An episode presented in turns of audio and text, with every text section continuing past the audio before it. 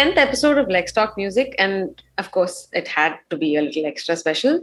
So today, I don't have one, but two lovely human beings as my guests. And I honestly believe the organization they both work at, Big Bad Wolf, has been a trail trailblazer as far as artist management is concerned in India. And how can they not? Because look at the kind of artists they've managed. The OG indie artist from India. My first guest, well, she has managed and worked with the likes of Parvaz. She is currently managing the legendary Indian Ocean and has been in charge of programming and execution of the music festival Rider Mania for the last three years. And my second guest, he currently manages India's biggest indie crossover artist, Prateek Kuhad. Yeah, this the same guy who Obama listens to. And to top it off, has worked with cult names like Pentagram, Karsh Kale, uh, Medieval Pundits, and oh man, I can't wait to chat and pick their brains today. So without further ado, welcome to Lex Talk Music, Yama and Anirudh. Yay! Hi. Hi. So I'm so I'm really, really thankful to have you guys here. I know it's I know it's been like super busy for both of you. So it really means a lot that you're taking time out on a Sunday to talk to me. So thank you so much. Not at all. Anytime. Perfect. So how's it how's 2020 been? I know we're like almost like four months into 2021, but I want to know what everyone's take on 2020 has been. Like, how's it been for each of you? Yama, you want to go first? I was just gonna ask. Uh, okay, but I mean, uh, don't uh, don't judge me for it. But I'm actually gonna say nice and positive things. I know there's a lot of suffering in the world about it, but um, you know, I've had a lot of time to just um, you know straighten things out in my own head. In the sense that the life that we lead lead otherwise are you know they're so busy and we're always running from one place to another. Yeah. I actually really did appreciate the break and. Um, in terms of uh, i mean i think i saw another side to the artists that we work with mm. Um, mm. how much sort of patience and how much uh, security they have you know in terms of sitting out of gigs for over a year now and still sort of staying strong and making new music so i'm actually yeah. quite um, happy to discover everything that i've discovered in the past year so yeah that's really awesome anirudh how about you yeah, it's actually been. Um, I mean, to be honest, I think um, 2020 started off without the idea of this COVID being anything. To be very yeah. honest, um, yeah. but when it actually hit, um, you know, like we actually like as a collective sort of pushed forward to doing a lot of things. Mm. Starting with this project called Live from HQ, which actually Yama runs now. Mm and um, where we basically got it started off with people from our own roster just going live on Instagram because that's what everybody was doing at that point and seemed to be the most easy way to access people and just to keep people engaged. Um, and that sort of like transformed into something a lot larger, which Yama can talk about and is something that's very close to all of our hearts. But um, for me personally, I mean, the artists I work with actually were, like Yama said, I mean, uh, have stayed so positive throughout mm. the hmm. year. It's actually not easy to have actually like you know spent a year out of actually depending on on gigs um mm. and which is the main source of revenue for 9 out of 10 artists that we work with um yeah. and the fact that they were still happy to take the moment to actually think about other aspects of their life mm. um and sort of look at other things like uh, someone like Prateek actually like we got into action mode to actually make a music video for a song that was already recorded. Um, nice. And the idea was already there, but it's just everyone somehow rallied together to actually make that happen. And took three months to actually come to fruition. But when it did, it actually made a lot of impact with Kasoor. Um, yeah. You know, like we ended up yeah. signing to um, Elektra Records out of the US last year, which was yeah. a big step for us as well. Yeah. Um, and you'll hear more about that as things develop in the next year. Um, yeah, I'm sure. We Kamakshi, another artist that I work with, um, actually got down to focusing on what she could do digitally um, mm. on her own without even our involvement in a lot of things. Where she was literally picking up the phone on friends, on mm. people she wanted to write with, collaborate with, things like that Um, and she actually did a lot in the lockdown by writing more music than she's ever done before and Mhm. focusing on things like social media and things like I want to regularly release music. Uh, Mhm. She started this thing called Green Room Sessions, where she basically just literally from her bedroom, where she set up her home studio, um, they played a song um, that was unreleased and just previewed it to her audience because she feels like she had so much music that she wants to share. Um, Right. And that did that was really special for us. Yeah. So I mean, I think the bottom line of it was that everybody sort of stayed positive and i think that's something that we took away from 2020 that you know we don't need to honestly base our lives only and only Yeah. on live gigs um, yeah.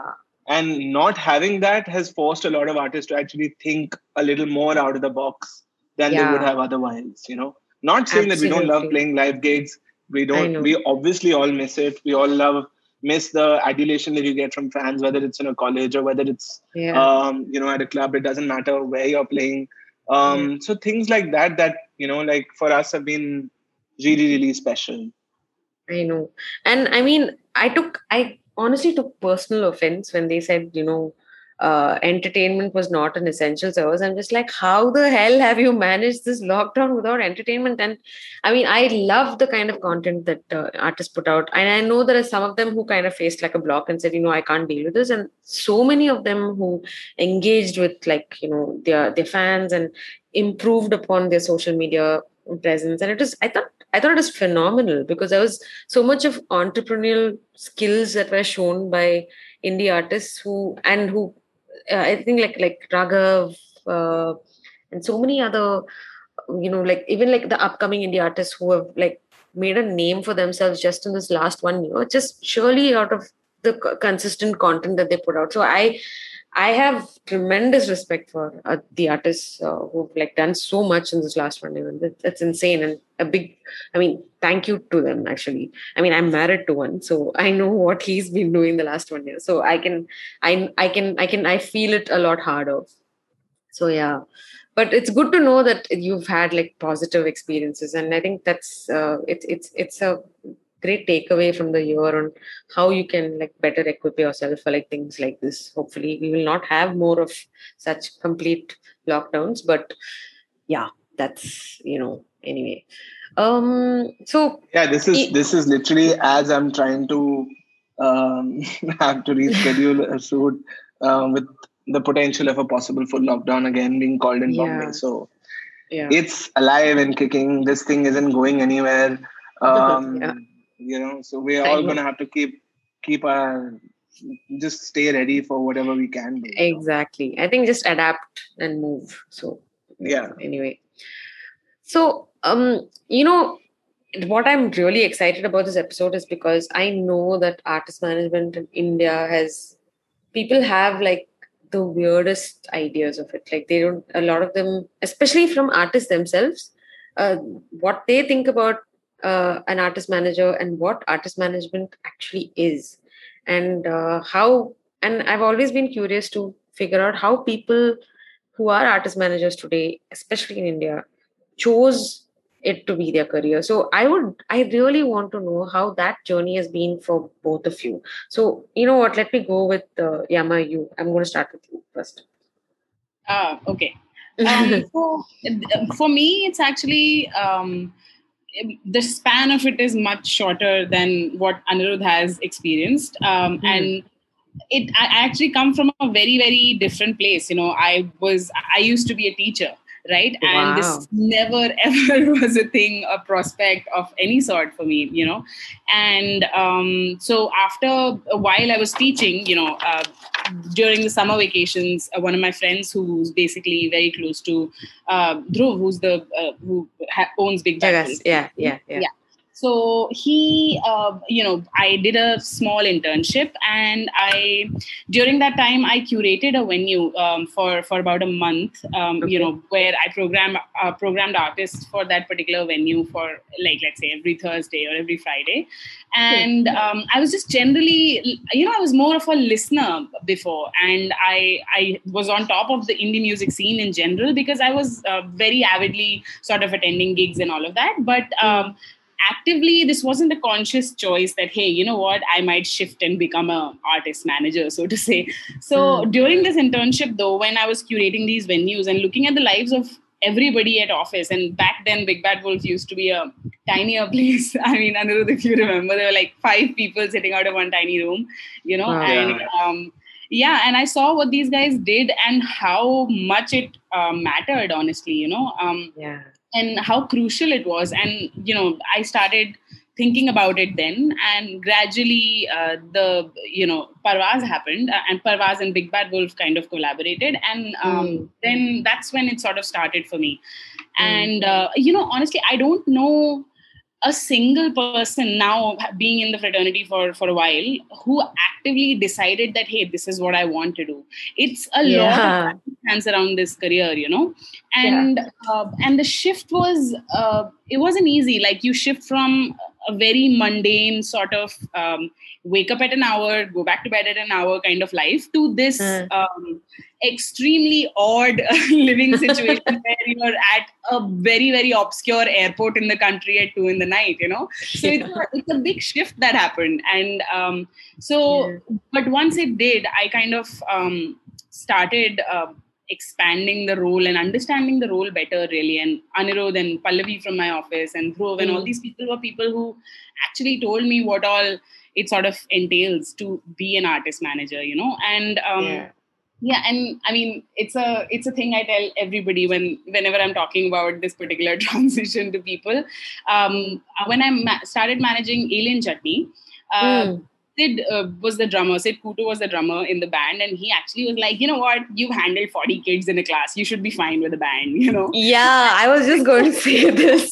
so, I kind of I actually replay that particular line to myself quite a bunch of times when uh, when you know it's tougher to deal with individuals. You know, um, and yeah, I, I, swear by it, man. Like uh, it's it's been a fun ride, and I I guess I'm still learning. I'm not there yet, but. Um, in terms of career in transition, this is largely it. Yeah.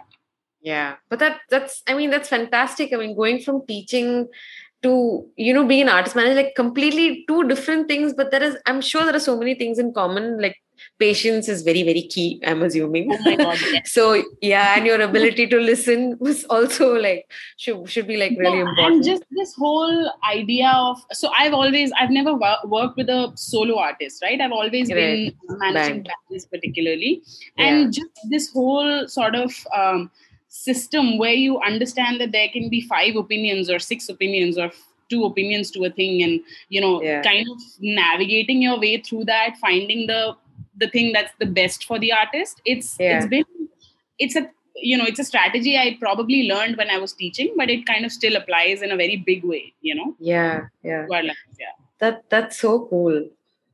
Anyway i mean i mean thank you. That's like and i'm sure a lot of people don't know about this so i'm glad that we're talking about it. so anirudh now i would love to hear what you have to say and how this happened to you and how big bad wolf happened and all of that history well, actually, I was just thinking about it. I think mm-hmm. May is 11 years of me doing this. Um, wow. Well, um, I just want to like. I feel I feel old. My beard's grown white. um, sometimes I really wonder. Um, it's called how wisdom, I wisdom. stuck at it. No, no, I don't even look at it as wisdom. In all honesty, I just look at it as you know, I look at it as life experiences, and putting it all yeah. together is what makes us do what we do be- better as we get along go along you know? Um yeah, yeah. and it's changed so much you know? Like when i wanted to be in the music business i was i was in banking. I went to hyderabad. Um, i worked at citibank while i was in a band in delhi which was oh. my first real exposure to actually like this whole world of music and business and things that can happen and things like that. Um, and then i decided to leave the band and go to hyderabad to actually like take a back office finance job because i was like career really matters okay yeah, yeah. Um, i got there and uh. the second day i knew i need to get out of here i didn't get out of here for another year and almost a year and a half that's uh. the truth of it um, mm. and i was this weird guy who actually hounded everyone who existed in the music business at that point um, and now when I think about it, I really laugh. I, because I still have those emails.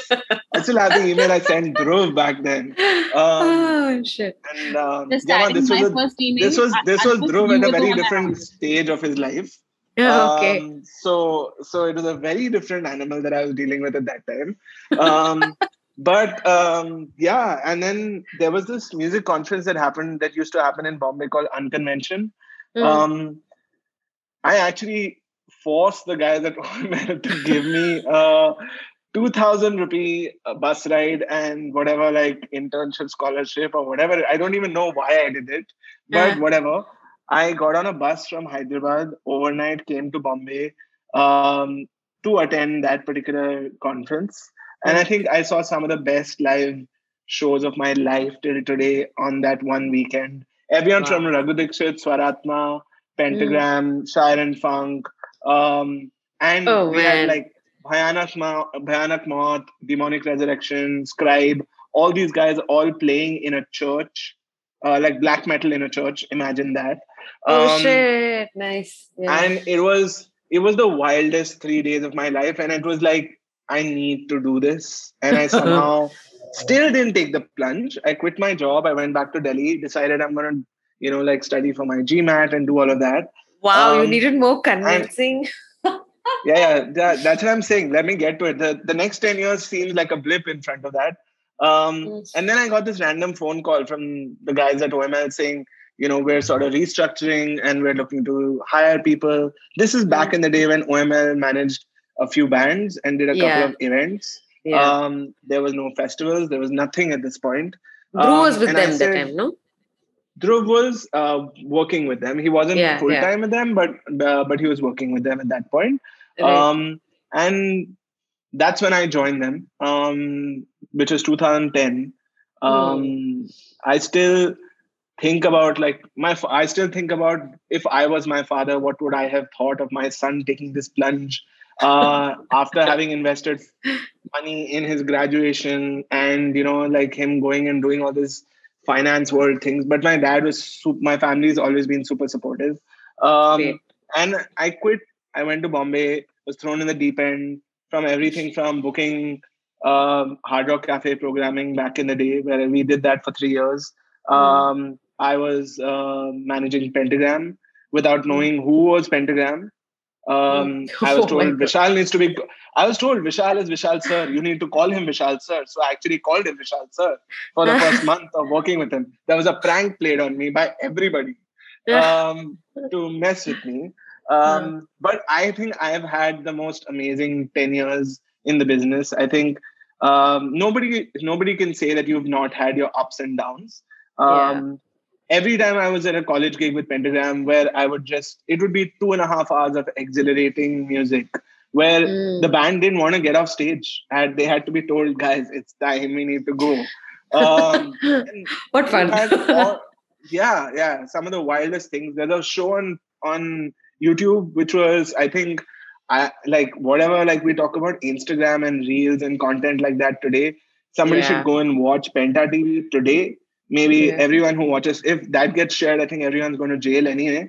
But um, that that that was one minute like that was like seven eight minute videos uh, that we did back then. And um, it was done on two and a half thousand rupees about uh, uh, an episode. Um, that was the cost of a guy yeah the editor the director the dop everyone. That was the total cost for that project was 2500 per episode for paid by pentagram for that content. Um, and i think i've done like what a hundred college gigs with pentagram over the years um, and they were the wildest times ever. Like I've never had from the kind of food we had, from the kind of situations I had to deal with.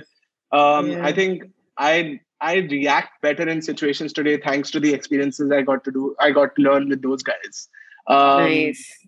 You know, and um, Karsh was of course is another experience altogether. Working with those many amazing musicians, like Yeah. uh, in so many different setups and so many different situations from what we did for Coke Studio, from what we did for the Weekenders um, Mm. through the years. It's just been it's just been a beautiful experience working together.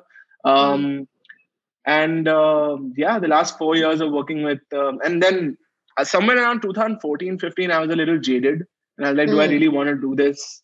Mm. Um, and um, so I took a break.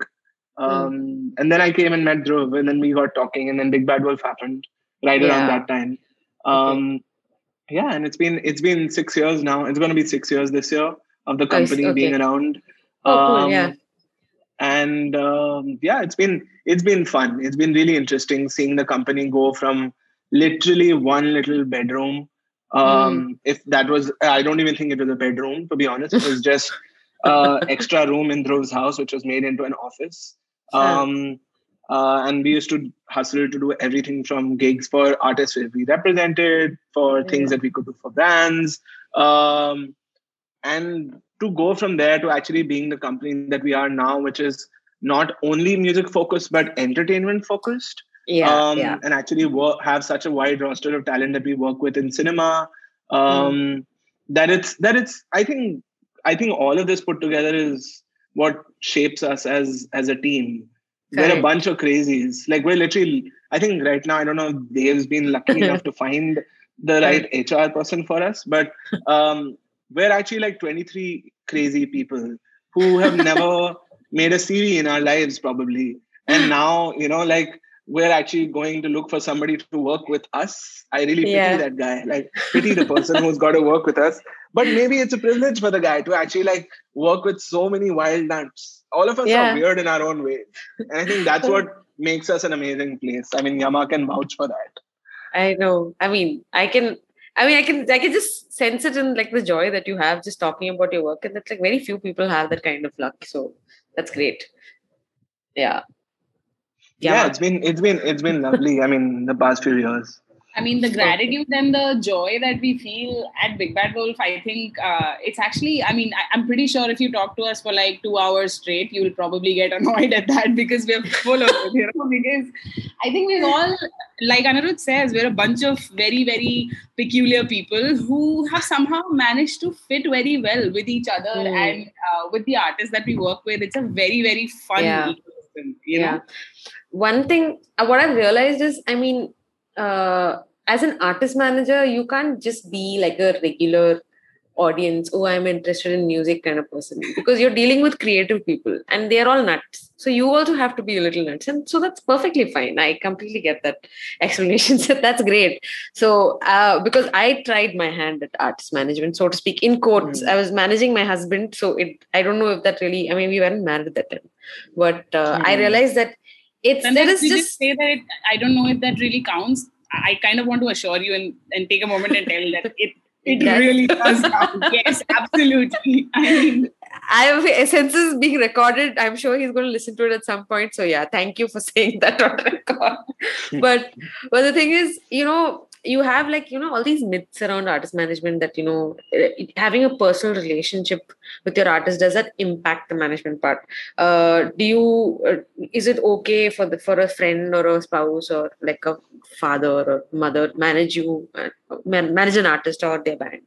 Does that really matter? Like what what is it like what are these myths that you know people have around artist management? And i feel that big bad wolf has you know kind of busted quite a few, but um, and you kind of brought this kind of professionalism to artist management, which I don't think there exists in any other firm. I don't, I can't even think of any other firm that does the kind of work that you guys do. But I would like to hear from you, like, you know, what do you think really works for an artist manager? How is it? How have you made it work with your artists?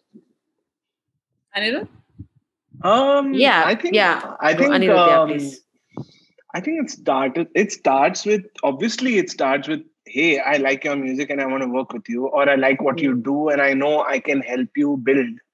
Mm. Um, it comes down to a lot of common sense, which hmm. sometimes mm. nobody says those things. It's just assumed that yeah, yeah you know, you're gonna do this, but it comes down to the basics many hmm. times. Um, and it comes down to you know like two people actually being able to function professionally, creatively, mm. you know, like together in so many different capacities. You know, like um, there's another colleague of mine who works with me who's now been working with Kamakshi for a year, and mm. um, her being in the system has changed the way Kamakshi approaches what she does, and mm. that's the relationship that you know is can only happen when two people relate to each other somehow. Yeah. Um, you know, it, because there's no money we're talking about. There is no money. I mean, Mm. for the last year, all of us have really not made any money. For Mm. our artists or for ourselves at some level. Um, And somehow we've been able to survive as a business thanks to everything that Dhruv's been up to.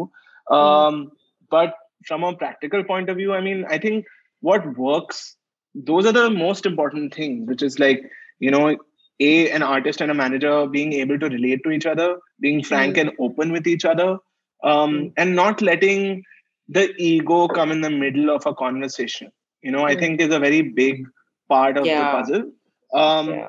Yes, what you said about like artists are artists and they need to be creative for them to be Mm. able, and they need to be a little nutty for them to have chosen that they want to be artists in the first Mm. place. It's the most vulnerable, crazy, um, wild place to be. Yeah. Um, You could totally fall on your face and fall flat. And I think um, for a manager to understand that in whatever way is needed for whichever artist you're working with, it's not a one size fits all strategy that works um, with any artist, you know. Um, you have to find those different ways of working with different people um, and make it work. You know, like Yeah. um, sometimes it won't work, and that's also okay. You know, like you'll call time on a relationship at some point, but um, we've had very few of those. You know, in in the last mm. so many years of working with artists, like um, so. I mean, like that's my two bits about you know being an Mm. artist and being an artist manager. You know, um, is to separate the like you said like is it yeah. okay is it okay for a husband and a wife to be working together yeah why not if they can actually make it work Yeah. i don't see yeah, anything wrong yeah. with that but we i haven't seen it really work in a lot of Yeah. situations um, the traditional structure the traditional structure of entertainment in bollywood was that right where you Mm. had a cousin or you had a secretary who was in house with the actor and he was the Mm. one going looking for work for the actor versus the way it's built into now where there is the world of an agent that exists who can actually go hustle for projects without actually having anything to do with your personal life ideally but practically they all have something to do with it so there's nothing you can do about it you know so yeah. so yeah that's that's my my thought about this Yeah. whole like That can an artist and a, be, have a personal relationship with a manager sure but if you can keep your boundaries in place great if you Mm. can't then Yeah. it becomes a little hard to work with each other you know yeah. Um, I mean, Yama. I mean, I don't know if you because I, I I read this somewhere that you know, like as an artist manager, you know, it's not just about getting your artist more gigs or whatever, right? Like it's about, like Anirudh said, having a connection with them, relating to their music, and uh, maybe I guess also kind of being a friend a lot of the times because I mean, for them, the artist and their work are like they're so interconnected that you it's very difficult dif- like difficult to like segregate the two right so it's kind of personal to them at some point so how have you dealt with that like have you had instances where you've just been like you know uh, am i supposed to be doing this as an artist manager like is this too personal like how how am i going to like No, I actually have um, very um, sort of long and meandering stories around this. But uh, if I had to really sum it up, I, I really would. um I think it's actually a beautiful sort of insight that you get into the careers of the people that you manage if you're friends Mhm. with them. I think it offers a world of perspective, you know. So, for so when I started with Parvaz, right, I was Mm. 23, you know Mm, mm, and um, and they were 29 30 you know and and they Mm. were and i was straight out of college and Mm. um, i had to really understand them as individuals as a friend like i would um, anybody i was getting to know in order Mm. to do my job better you know? Um, and even now somebody like a rahul ram in indian ocean he's exactly 30 years older than me you know?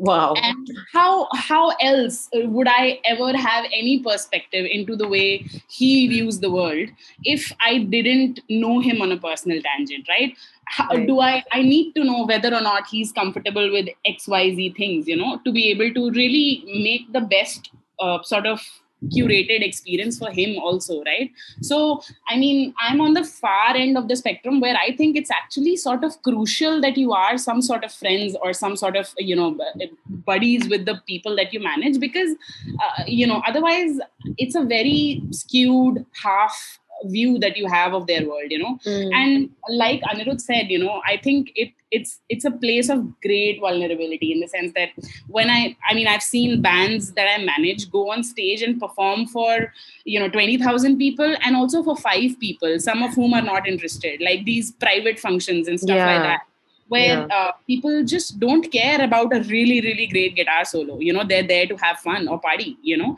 and mm. nobody's listening to them so the kind of vulnerability it takes to actually get on the stage at that time and do your best you have to be that person who's standing in the middle of 20000 people also and five people also saying that hey man i'm rooting for you you're doing this for us you, we are making money we are doing yeah. this for our careers and we need to stick to it and not give up you know and yeah. uh, so and i don't think that any anybody who's completely disconnected from from the work that they do can ever offer that you know mm. and I mean, I'm a I'm really big on metaphors, man. And I mean, would you rather have a doctor who basically is completely detached and numbed out from the from the treatment, and versus the doctor who's actually, you know, who gives a damn about whether or not your health you get better.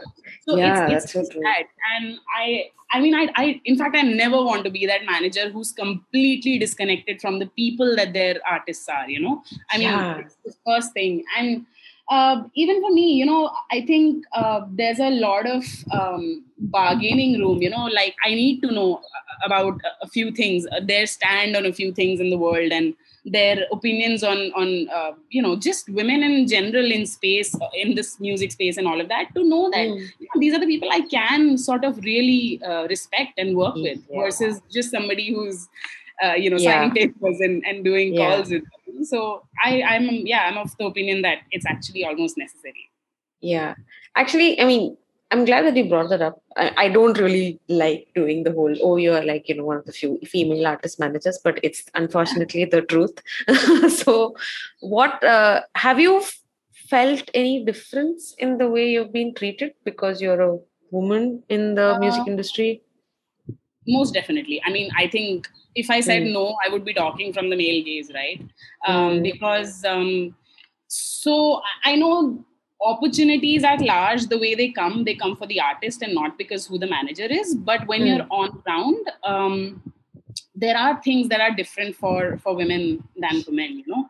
And uh, sometimes they're good sometimes they're bad. Sometimes it's just um, you know let's say a sound vendor insisting that madam you cannot pick up that piece of gear. Let me do it. You know sometimes it's that. Mm. or and sometimes it's hey you know what? I'm going to talk all over you i'm not going to let you speak. It's a it's a thing. I've had sure. um, i mean there have been shows uh, where you know the entire production crew the entire uh, sort of uh, vendors everybody is basically uh, male. And and I'm trying to say something specific, which I know from the band's perspective, from the artist's perspective, which yeah. nobody is ready to listen because they don't think I know enough. And, you know, coupled with the fact that I was 25 and, you know, a girl, it, it always kind of popped up. But, um, yeah. But what gave me uh, strength in all of these situations was that my workplace is the exact opposite. My artists are the exact opposite, you know? So yeah. they have constantly been the kind of people who are like, you know what, ask her. She knows her, her deal, you know? Know so just yeah. uh, it out. And and i'm like so many times anirudh and dhruv at office have basically stepped away from it and said that why are you calling me about something parvaz or why are you calling me about something indian ocean? You need to talk to her because mm. she knows it. And so yeah. i mean i was lucky that way but uh, i mean of course i wouldn't lie that there are things that that could do better you know? Yeah. I mean i completely understand. And like you said i think it it makes so much of a difference to have that kind of an enabling environment where you know the people the the men in the the scene are actually like you know saying uh yeah you need to like you know do what you have to do and you need to go to the people you have to like speak to. And she is in charge so you speak to her.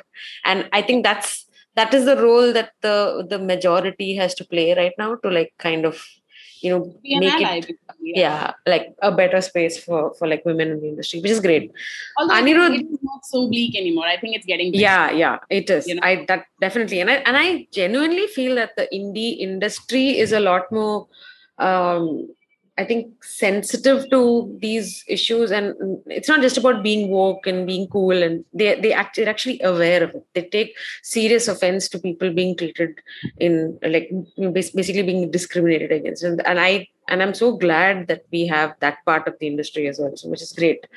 Um know, like, what has your experience been in terms of like, you know, what is your what what has been what have been your biggest turning points or lessons? Like, since you you've like the kind of people that you've worked with and you've you know interacted with, uh, the and in the context of women in the industry as well, uh, any turning points which you've had and something which has like taught you a very important lesson which you have which has helped you become like a better professional both in, in, in on all aspects, like including like how you're treating women and their importance in the industry.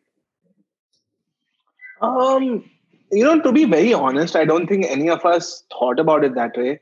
Um, Mm. because where I worked at before this, which was OML, as well as where I work at today, women were always in key positions in the business. Mm. Um, and have always been an integral part of the business. Like, Mm. um, I mean, even at Big Bad Wolf, from that point of view, I mean, Yama can vouch for that. But like, we've sort of like always looked at. I've never looked at it differently. You know that hey, you're a girl, Mm. so you can't be a tour manager, or that you know you can't lift gear. Simple things like that. Um, Yeah. You know, I don't think are things that need to be thought of. In fact, I personally think women bring a dimension to the business that we as men can't bring. I Mm. very openly feel that very strongly. Um, Thank you for saying a- that. There is there is a very like creative sort of bent that comes from the way they look at life differently from how we look at it, and it's Hmm. not right or wrong. It's just it's just different, and I think their their capabilities, their bent of mind, their drive, their desire to want to do things as much as we do is showing now across the business in so many different ways. I mean, um, I I believe that's something that I very strongly believe. Um, women are equal party to whatever we do, you know. So um, I don't know if it's one particular thing per se, but um, I mean, there's so many different situations where I felt like what I I mean, correct me if I'm getting the question correct, but like Mm. we're talking about like a life decision which made me feel like women were important, right? That's what you're asking, right? Yeah, and especially in the professional, in your as your as a artist manager. Yeah, like I personally think like I work very closely with this with my um with a girl called Deepika who we hired last year and who Mm. joined the crew. Um and she's been very, very, very supportive. And she Mm. comes with a different sort of energy. She's 23. Um so it's a different energy altogether from us oldies at 35. Um but I also think she comes with a creative thought process that makes all of what we talk about sometimes very like clear and very Mm. different um Mm. and that value is something that i have seen from very close corners in the last year as something that has been really special uh, Mm. whether it's her way of working with people whether it's her way of working with situations whether it's her way of just being organized and like focused and creative at the same time uh, Mm. while looking at it from an admin point of view i think has been really interesting to observe um even if it's not like we've not like the truth is that we've all worked remotely for the last 12 months Yeah. so much that Yeah. um, a lot of us are actually taking a moment to actually adjust to the potential of going back to office yeah. in the traditional sense yeah. um, and we actually as a business worked a lot anyway remotely as a Yeah. it wasn't really structured that way but it was like if i was in bombay you were in delhi we got on a phone and got things done you know it was never a we never had an office in bombay. So like for us it but we always had half a team in bombay. So or especially in the last three years. So um, we've never had the issue of an office being the thing. It's just that it's easier to work with human beings physically when you're sitting next to them. Yeah. um, we had a random meeting in October where uh, Deepika happened to come, and that was the first, I think, the third time that I ever met her in nine Okay. months of us working together at that point. Oh my Um, God. And she went back and we spoke on on the phone two hours later, and she said, "This feels normal. Like Yeah. I'm not used to hearing your voice from behind my head. It's Mm. weird." So, Yeah. um, so I think you know, like all of us have had a very strange experience of working remotely in the last year.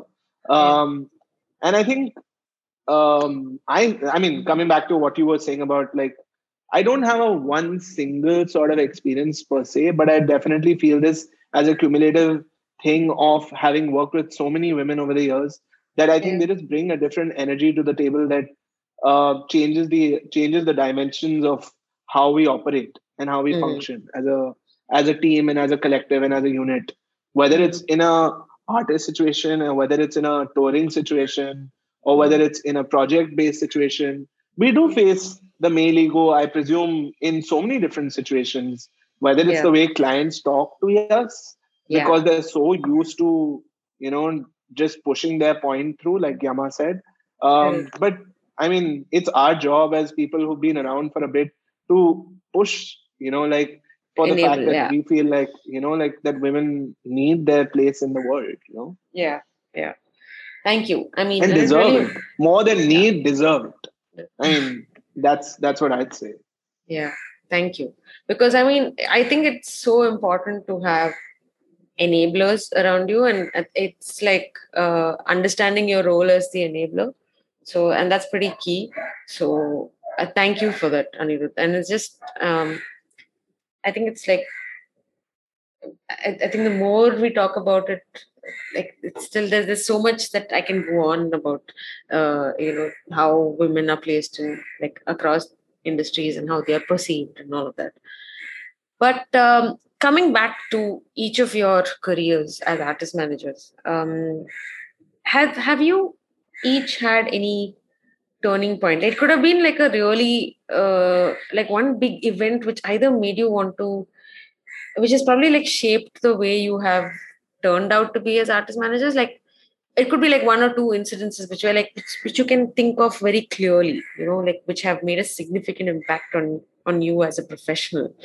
Could you highlight them? And it'll be it'll be fun if you could like make it like an anecdote. Like it i would love to hear some gossip i mean. So yeah. Um who who wants to go first? Yama do you want to go first? Sure, yeah.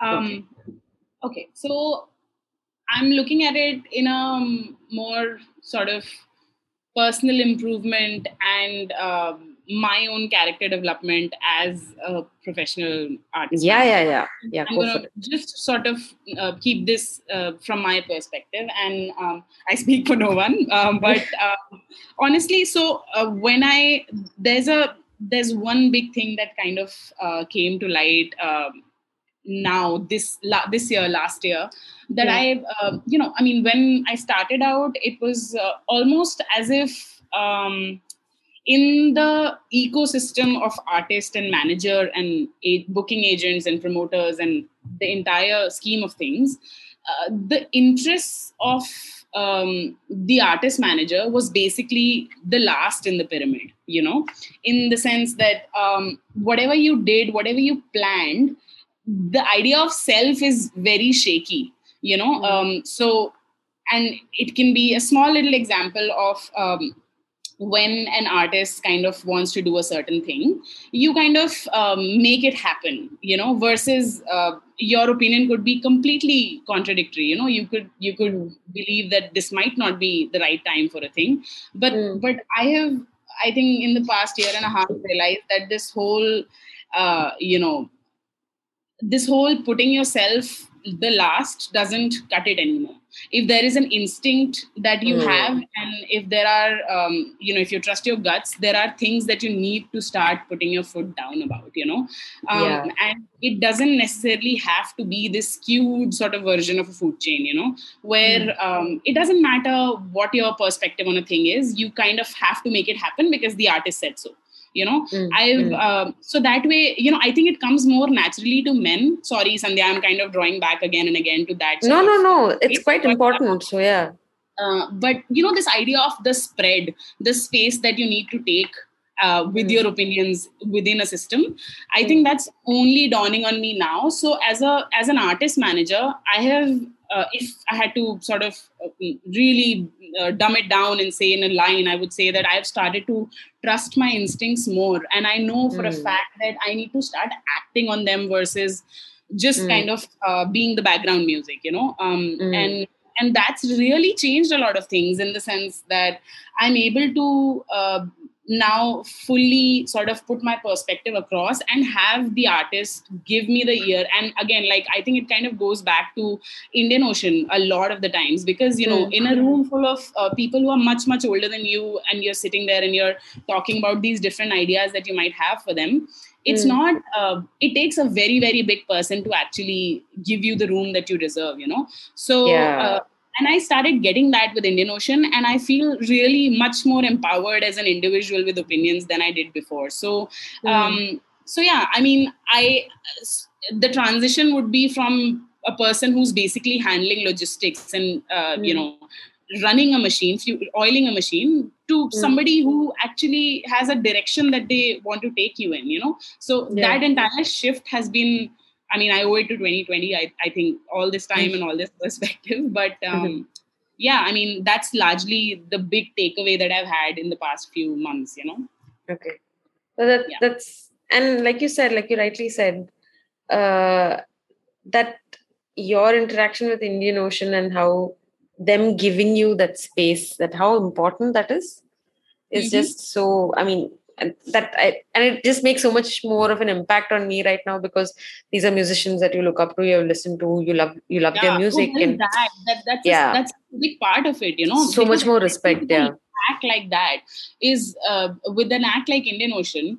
Uh, and Mm. even, I mean, I was a big fan of Parvaz before I started managing them, right? So Yeah. even there, there was this, uh, once you get past the haze of being in awe of an artist, you Yeah. start for individuals and Yeah. then your work begins, you know? And I, I think uh, that journey should not be so long and meandering. It should be a much quicker sort of journey where you're like, okay, this is great, but now we've Yeah. worked it sort of a situation, you know? Yeah. In fact, I. I read this article in Vice, I think, a while ago about how Uh-huh.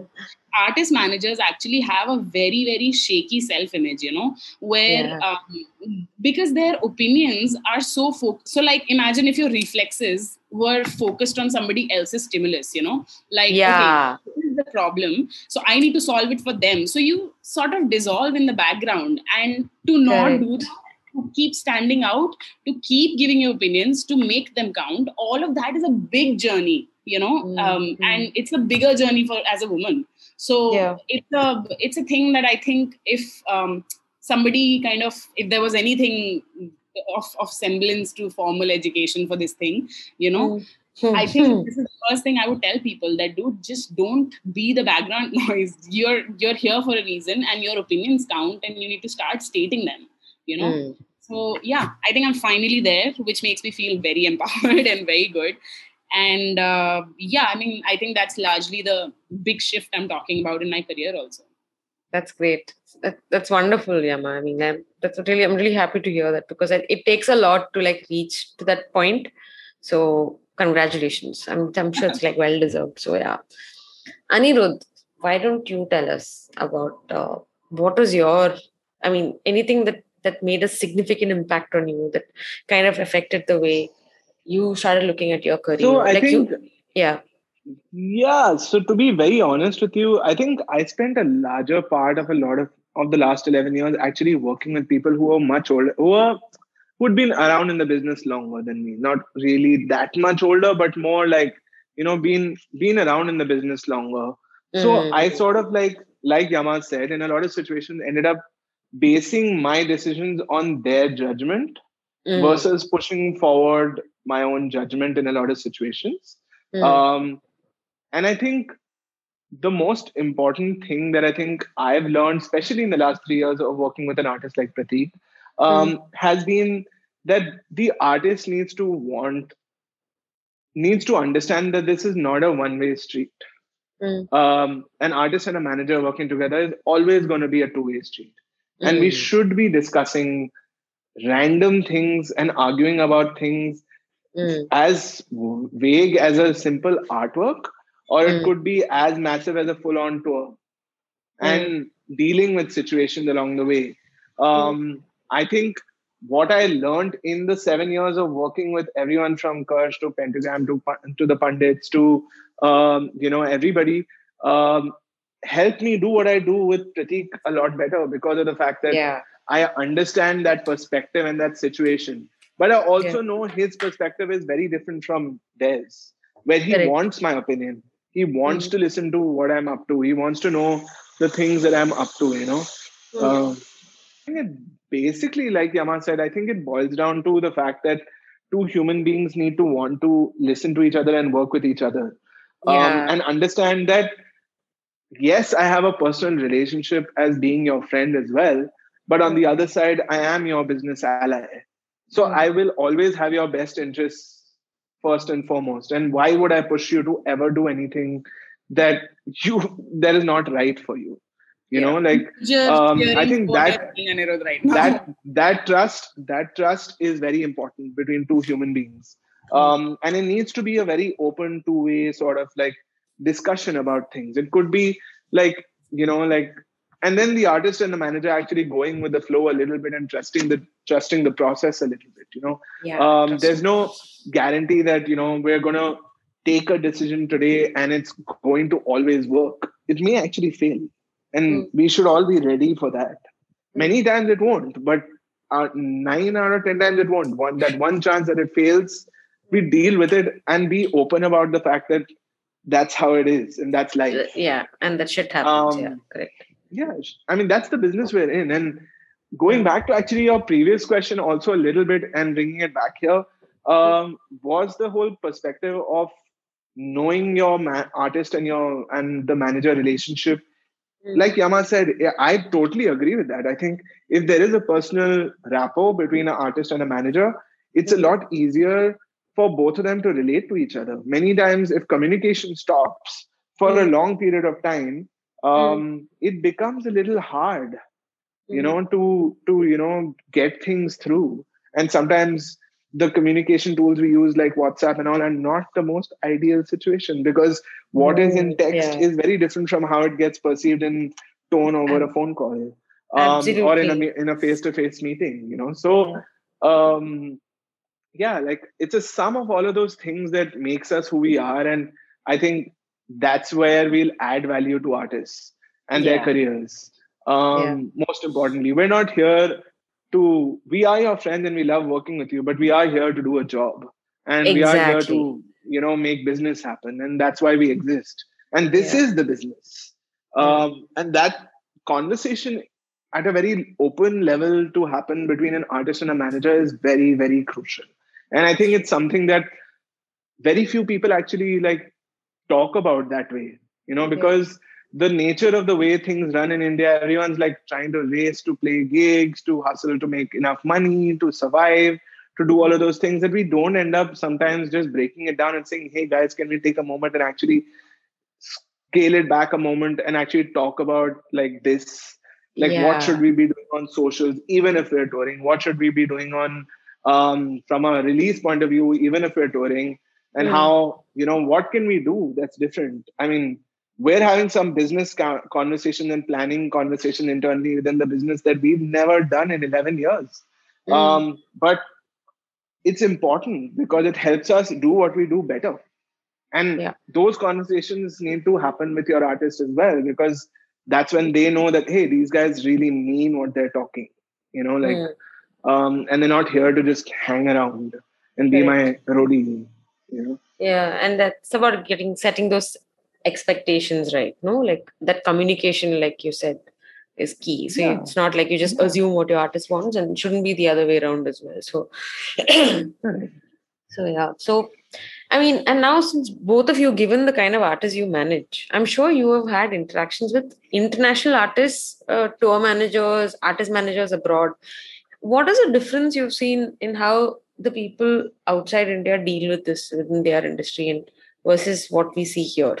What has been like the most striking difference you've seen? Anirudh, please enlighten. Um, I I've actually been working and talking a lot with a bunch of managers out of the UK.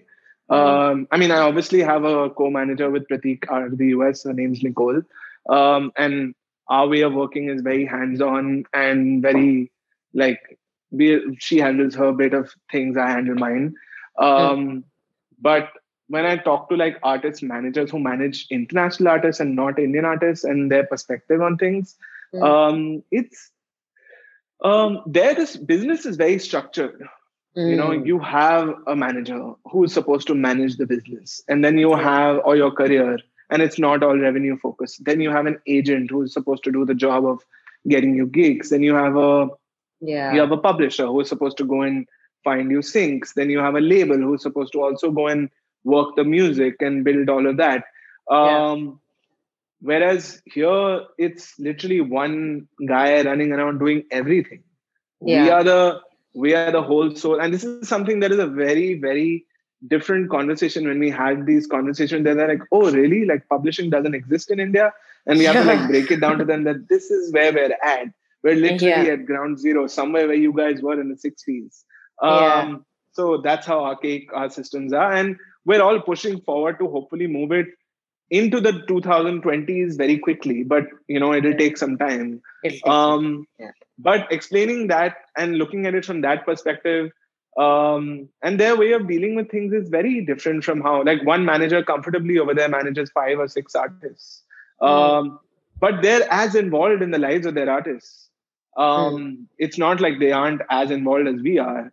Um, it's just that they're not taking care of like your food and your phone bill.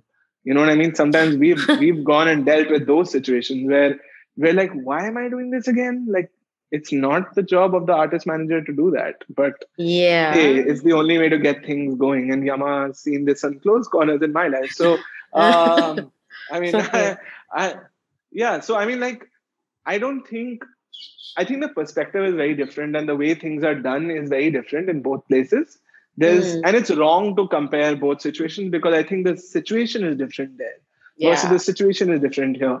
However, at the same time, I feel like um, there are things we can learn from them, which is you know in the way of how they've built a structure and a system for how to work with artists and how to work with more artists and Mm. impact more lives. Um, and that is where I think we'll we're taking a moment to actually figure out how to go there as a business, Yeah. you know, and as a, and as a team. And it's also for the artist to understand that hey, my manager is not only working with me because Mm. I don't have him on a retainer and a salary. He's literally, you know, he's available to me at a time that is convenient for him. Not Mm. always, you know, like pick up the phone and call and the manager is available to you. So, Mm. um, that being said, we're mostly always available. Uh, Mm. That's uh, I don't think that changes, but yeah. I'm just saying, like from an idealistic point of view, you know, you try and bring some structure to the Correct. business for the artist to understand it, as well as for business in general to understand it. You know, so um, every like like in the US, everything's done on email and on and on you know like very conveniently. People don't talk to each other for weeks and they get things done. In India, Mm. if you Wow. if you don't WhatsApp some reply to a Hmm. WhatsApp message, you'll get you'll be like, "What's wrong with you guys?" Like it's 7 p.m. How could you have not replied to me? I got called on 31st of December last year in Hmm. the middle of the pandemic saying I want to do a show sometime in February. And I Hmm. literally told the guy, I said, dude, it's 31st of December. I'm back in office on the 2nd of January. Let's talk then. There's Yeah. no pressure. I Yeah. bet your client's not expecting a response on 31st of December. And the answer I got is I work with my artist 24 7, um, 365 days a year. I said, Oh. great for you. yeah. You know, like, uh, but that's good the for way you, the bro. business, and if but if I don't Right. reply to that client, the Yeah. argument is also internally within a system that hey, you should be responsive no matter what happens, and Ah. um, that's where you know it's about balancing your your Mm. dream of what you boundaries. also. should be to what it actually in reality is. You know, Mm. so yeah, I mean, all of us have dealt with this. I think Yeah. at different levels. And Um, do you have you felt like uh, you there is maybe a greater respect for boundaries and personal time off when you're dealing with like international uh, infrastructure versus local uh, crew? yeah, they don't work on weekends. Yeah, yeah, exactly, right? Yeah, yeah. I, I, I, I, I want to hear this from I won't you. get a reply. So, Yeah. so ever since I started working with the label, Yeah. um, clients in India need to deal with them. Yeah, Um, so I'm having to like guide them and handhold them and say, guys, I'm here. You can talk to me. Just letting you know, you won't get a reply from them till Tuesday because they will come back to office on Monday, Correct. talk internally, talk to me. So by the time you get a response, it'll be Tuesday morning your time. So don't send an email on Friday. Send it on Monday only, so you'll get a reply on Tuesday only. Just hang on. So exactly. it's about understanding those ways of functioning. Uh, we don't do that here. We get a call on Sunday on WhatsApp for a gig, and you're responding to the person because if you don't respond, that gig may actually go to somebody else. Yeah, Um, so, and that is unfortunately the reality, and it's a hard one to break. You know, Mm, mm. That's so true. Yama, what yeah. about you? Have you faced similar things? And Oh, like- yeah, I, I have similar anecdotes like what Anirudh was just talking about. I mean, I remember last year sometime, uh, Mm. early, uh, I was um, in some B town basically checking the band in at a Uh. hotel. and while I was on a call with this major OTT platform lawyer Uh. talking to me Oh. about a deal, right? So Uh. while I'm in the middle of this licensing negotiation, uh, you know, there is this some whiny sound engineer will in the one corner be yelling about, bro, I'm not able to check in, bro. You know, so I'm just like, hey, you know what? Hold on, one of you, Yeah. we'll figure it out. So it's it's uh, it's such a chaotic sort of uh, space that I don't even know where to begin about these things. You know, I mean, I was Yeah. just in that particular moment. Also, I was very struck by the whole irony of it all. That who is the bigger stakeholder here? The angry engineer who's supposed to play the show tonight with the band, or the uh, you know the the, The platform that. I'm talking to about hefty Yeah. money and like it was a big important deal, and Yeah. um, so that way it's really unstructured. Um, but you know, like I'm I'm big on um, you know idiosyncrasies, man. I think I think I take it with a pinch of salt and I go about it. You know, because that's okay. I've gotten used to it. I think that's our little Indian version of the hustle that we talk about. You know. Yeah, But like I would, I- if there was one thing I could sort of um, really work around, it'd be uh, that kind of structure that Anirudh is talking about, right? Having the booking agent do this job and and uh, somebody handling Yeah. social media and somebody keeping tabs on numbers in general for streaming, etc., and somebody doing the touring part of it. That Mm. sort of, I mean, that's the bigger dream, you know, right now. Uh, Mm. But whatever it is, this is a little um, version of what we have, you know. yeah no but and and the thing is i mean i want to let you guys in on something which i had planned like how i got into this whole like how i got into music and you know the industry. Uh, in 2015 i was supposed to have gone to the us for uh, to do my masters in media and entertainment law and my plan was to like continue there. This was in la and you know I wanted to like become an artist manager, and because there you have attorneys signing off on everything, and like your your your artist management firms and how they're structured it's so like you said it's so organized and you have like a, a lawyer signing off on everything and planning it and especially the business part of things. Uh, so in my head i was just like and then unfortunately that plan fell through and i continued in india and i thought okay i'll just do what i wanted to do there over here.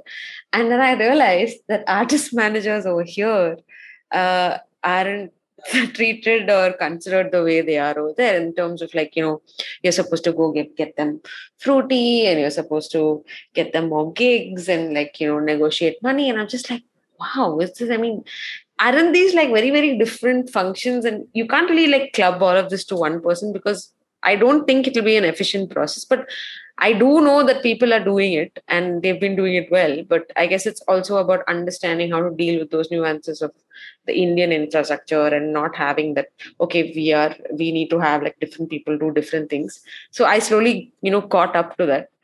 But I guess, uh, I guess in due course, we, sh- we should be seeing a significant change because people have realized that being an artist manager isn't just about getting you more gigs. There is so much more at stake. It is about having this person involved in your creative process. It's also having this person advise you and like be your sounding board. And it's just a completely different ball game than just getting you more gigs, right? So um, I think that was like a big realization for me back then. So yeah, so when I'm hearing the stories that both of you had to say, and I was just like, yeah, see what I thought was right. It's my, it's like great realization for me. So that's pretty. Yeah, cool. you're the intern and the boss at the same time. If you're a yeah yeah no tell me i mean i w- have either of you had like any really funny or special incident with your bands which you know like the kind that you'd want to tell your grandchildren some if you have grandkids that is or if so you choose many, to oh yeah so many, Too many to okay too many, huh? okay let's like pick like top two for each of you like something funny and something was really scary or something which will like make people go oh so yeah Oh yeah. So there is a there is I'm dude. I, there are too many pentagram incidents in my life uh, that that are hard to you know like. why am i not divulge from- surprised yeah. Uh, from the point of me being a bouncer for them while they were trying to do a music video shoot on Juhu Beach on a Uh. Sunday evening. oh uh, to, uh, to, uh, and that video never ever came out. By the way, it became Oh, a completely animated video after that. But yeah, it, we did it. Um, to you know, like having to deal with um, you know somebody calling me and saying I'm at the airport and we've all checked in because you know the person's shown up late. Um, I don't have any money with me Oh, um, and I have excess baggage. Uh. Um, and the jet privilege saving his life somehow because he Mm. had some points, and Jet was kind enough to allow him to use his points against ex- excess baggage. Um, to um, you know, showing up in Agartala. Ah, This was one of the wildest college gigs I have ever done. Oh, Um, wow. front, it was a gig which must have been in front of 20,000 people easily, if not more. Um. Hmm. this was in NIT, where I think this was the first time they were ever holding a festival. So they had no clue what was happening. band was happy. Most of the band was happy to go because, you know, it's a great place to get stuff. Um, and they went for a couple of days. Um, so the first day I went to the venue to see what's, let's hope everything is sorted. I Hmm. have taken a sound engineer, a light engineer, everybody with me. Um, and we reached there. The power for the sound and light is connected to the same transformer, which is a basic transformer that all of us have in our home societies. And they've Oh literally taken two two wires and just jacked it straight in there because they're Oh, like, this is Agartala. There's no generators here. Oh my Um, God. Every speaker, every speaker of that system was a different speaker. Every light so every time the sound went up the light would dip. Every time the light went up the sound would dip. So we decided to keep the lights on and leave it so that at least the sound would be proper. Yeah. so the sound engineer basically chilled the whole Yeah. gig. Um, and um, and then it was the and then when it came to sound check i got to know there are no amplifiers um, so luckily randolph went straight out of his guitar board. Papal Hmm. had a had a di so he went straight out of his bass di um, they brought a kit for a child for shiraz to play drums. So i had to be like no we need a drum kit. And then the, the guy whose kit it was actually came to me and said you know like this kit is something that my child plays on and he went on that india's got talent and all of that aapne bataya nahi 20 saal sir ka show hai ye wo um, and uh, finally finally he ended up finally somehow a drum kit showed up with no sound check we played the gig it's the only gig in my entire life that pentagram has come to me and said that vishal has come to me on the side of the stage chale kya like i can't do this anymore. anymore. I've dragged it along for 90 minutes. That's as much as I can do of this. Um, oh my god. so yeah, I mean, like from that to actually like um, landing in Calcutta, Vishal has missed his flight for the first time in all these years. He's Hmm. never missed a flight. He missed the flight. Uh, other people have missed flights. He's never missed a flight. Uh-huh. Um, And we've reached the hotel in Calcutta. Uh, Okay. So we've gone from the. So if you know the airport in Calcutta, it's slightly far out of the city. Yeah, we've yeah, gone yeah. from there and reached the venue, Mm. the hotel actually. And when it's time to go for sound, che- uh, I mean, an hour later, Shiraz calls me and says, "Where's my snare?" I said, "It it was with you," and he said, "No, I brought it and I loaded it onto the um, because we had a system where everybody loaded their own gear.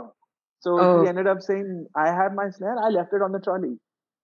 So I had to pick up the phone and call Vishal in 2013, Uh, where Vishal has gone to the lost and found at the airport, okay, after landing to Uh. find Shiraz's snare. By stroke of luck, we found this piccolo snare and Uh. then brought it to the to the venue when we played the gig.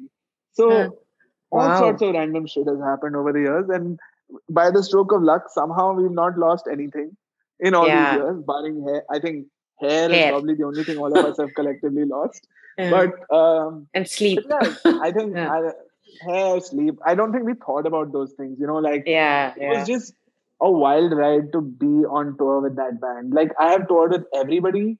Nobody comes close to that. Like it's not about the money. It's not about anything. It's about playing in front of kids and yeah, putting on a show and having a blast. And I think yeah, that experience is something that for me, like I like nobody can give me enough money to actually want to go back for those experiences because um it was just it's just fun. Like that's what we were doing. I was yeah. somehow trying to convince Vishal's studio to not give the dates away for Vishal and Shekhar shows, which Hmm. were 20 times the cost of what we were getting paid for Pentagram. Um, Wow. Because I thought that, you know, Pentagram should play shows, and Vishal was like, cool. So Hmm. he didn't care about the money. It was all about the fact that I love doing this, and fun. this is who we are, Yeah. and we're going to have fun. So I think, yeah, I mean, for me, like experiences like that, you can't replace with anything. Yeah, you priceless. No, yeah. If everything else, just Completely. Mastercard. Sorry, it was very lame. But Yama, tell me about uh, you know something that really, like, which is burnt into your memory. there's so many things and actually i'm listening to anirudh and i'm constantly Hmm. kind of going back on how similar everybody's existence is when you're touring you know uh, Yeah. so all these uh, band members being marooned at airports and stuff and being held at security because you know you look a little, ragged because you haven't slept in three days and uh, you know vendors showing up without the right gear and things oh not God, yeah. all of those things they are i think they as annoying as they are when you're in it i think uh, it's common to all of us you know and um, Hmm. um you know i uh, couple of things man. I mean with um, parvaz we had gone to srinagar to actually play a gig and none of us actually because you know uh, it's very um, it's a, a very unorganized sector even more so than the rest of the country over there. So because not a lot of um, non-government functions really happen there right? Events really You don't say. You don't say. Yeah. okay let's not okay i'm just uh, telling you the Thanks, Yama. aware of that. But um, but yeah, so we actually end. So nobody was basic until we landed there. Until Uh. we reached the venue, we weren't really sure it's going to happen. Okay, oh my And- God. The gig happened oddly, and on the way back, uh, when we were you know with like 120 kgs of gear that looks very odd, like nothing like usual luggage. Oh shit. bigger security and um, you know at one point the guy the security um, person just basically refused to believe that we, what it was what it was you know. So they're like okay open it up. So in the middle of nowhere khalid is basically opening up his pedal board and Oh uh, shit. what are these wires and why is these you know these lights and all of that? And then they opened up Sachin's snare and they were like what is this? Like to believe they were musical instruments you know? And Yeah, shit. What it was they actually and this is the middle of the airport they're actually playing a little snare and this guy is plugging in the guitar and like sir dekho this is what it you know? so this whole Oh my God. concert of sort is happening at the Srinagar airport and they're like so madam why do you have this guitar and all that because you know we divide up the luggage to kind of get through and all that so did you have to play the guitar? no, I actually had to sing, sing in Kashmiri because uh, they were like, uh, yeah, if you're a singer or something, you know, because they assumed I was, I was a female, so singer only, I couldn't possibly, you know, play, play an instrument. But uh, Oh. I'm singing in Kashmiri, the only Parvaz song that I remember. And it's just, it's the most dystopian, bizarre sight. And after a point, they were like really in it. I think it stopped being just security check and started, it became hazing after a point because they made us sing for a while. So, oh yeah. my god, they were just having just got a free gig basically. Yeah, it's a free gig, you know, and Yeah. uh, and getting out of there, we were like, "What just happened?" You Happened. know, we don't know why were we singing for an hour and a half, you know, and it just really, oh, sound yeah. check. Yeah, sound check at the airport. But yeah, everybody was super excited to have uh, gone back and played in Srinagar and everything. It was damn fun, and um, Yeah. man, innumerable incidences like that. You know, this is just Yeah. one of many. Yeah, but seriously, these things like such experiences are priceless, no? So I mean, that way, I think as an artist manager, what you're exposed to is like, I mean, obviously, like for me at least, being an artist manager was the second best thing to uh, being an artist myself. I mean, it's not like I had those capabilities. So I, I just thought, you know, being in that position, witnessing all these cool things and fun things, and like even the scary, I heart in your mouth kind of moments was like make it so much more special. And I was just, um, I mean, what do you think should we should we before Sandhya moves forward? Should I talk to talk to her about uh, Shillong? Please, if it's fun, if it's No. scary, if it's anything, please do. What about what about Shillong? Okay. Do you not remember the um, incident at the Weekender with Veer? what is No. this? Oh my god. Okay, so basically, this is uh, I think twenty, basically five years ago, Weekender in Shillong, Huh. and I, you know, the airport is basically the Guwahati airport is where we land and then we drive. yeah, and then you drive. Yeah.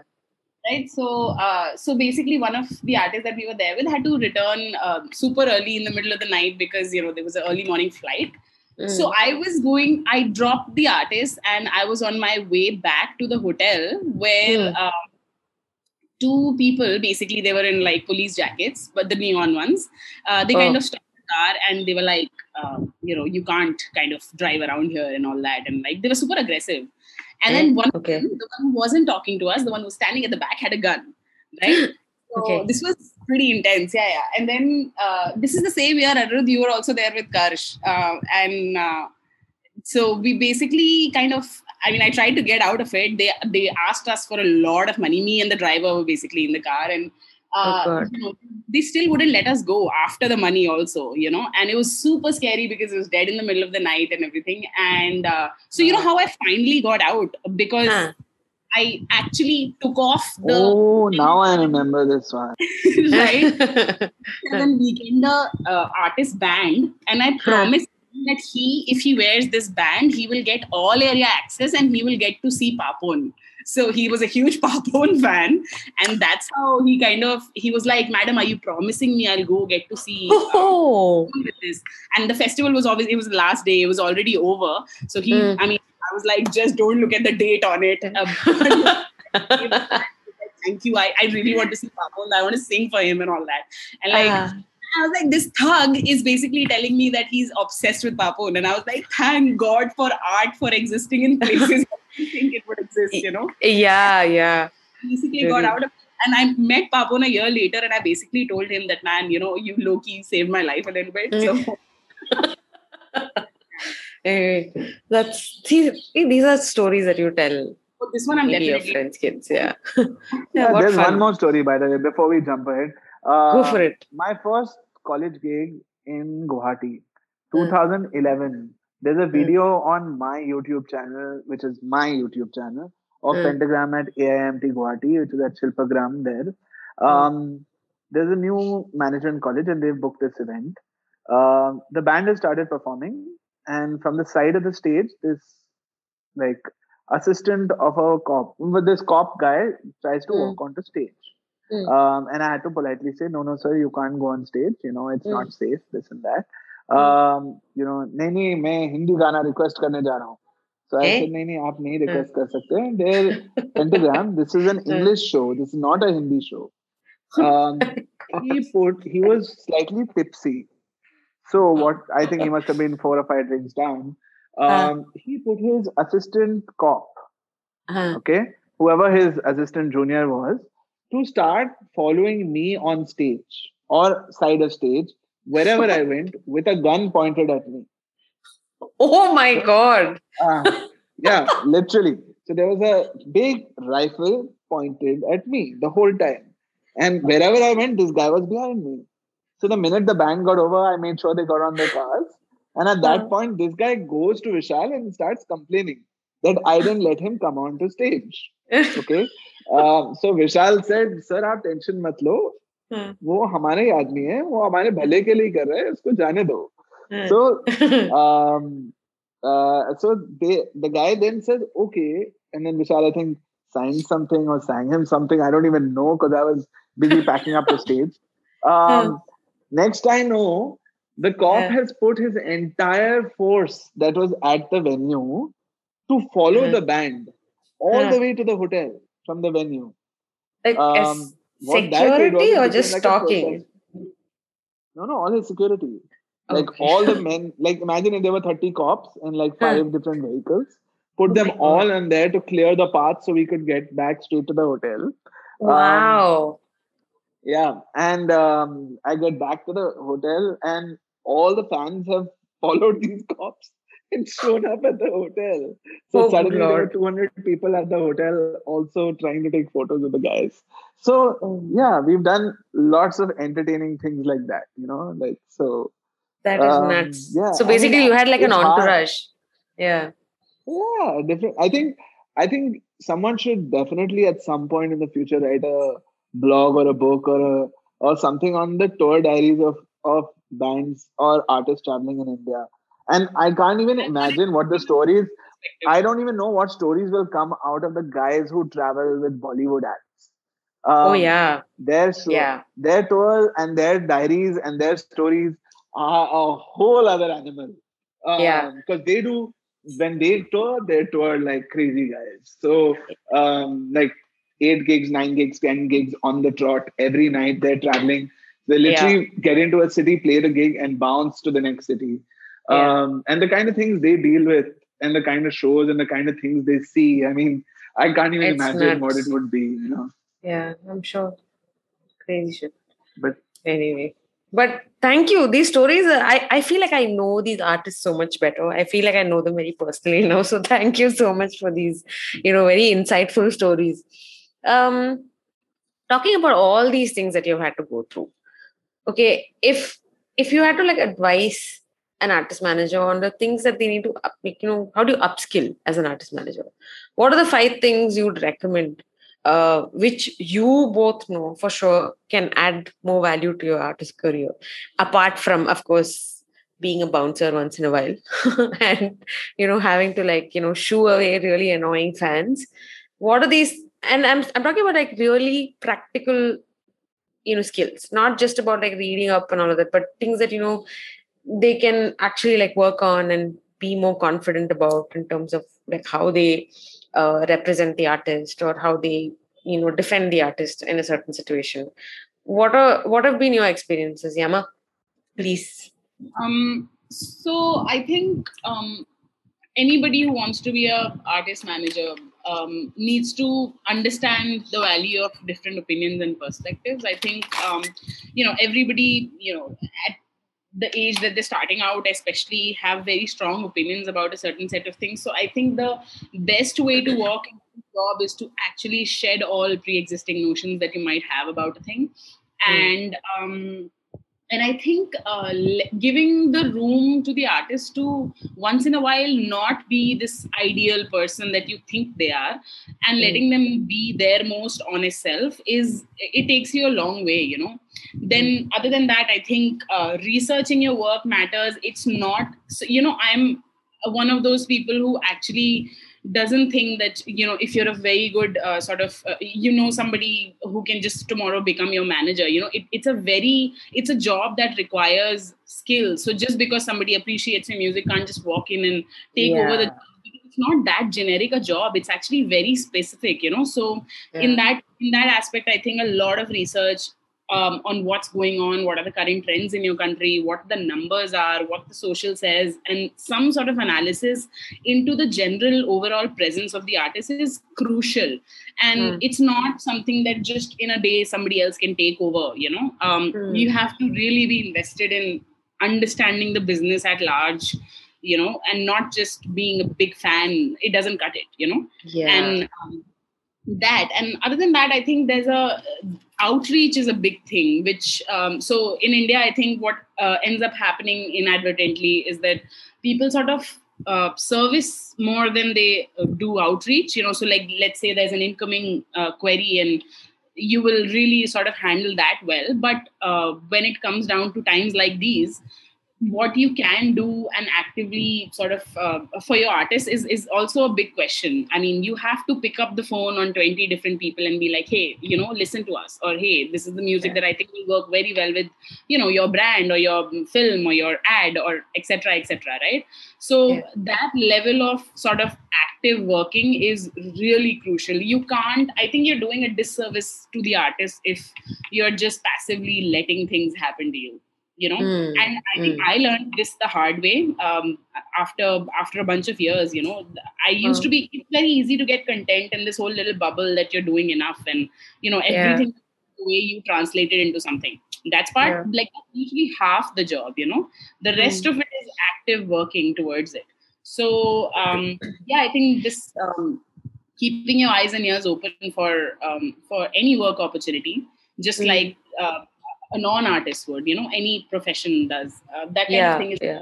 i don't think that the creators really have that sort of headroom to do that. Yeah exactly. so there's that. And yeah i mean i do think um, analysis of of the numbers that you see in front of you is really really crucial and you know mm. just keeping up with the trends i think.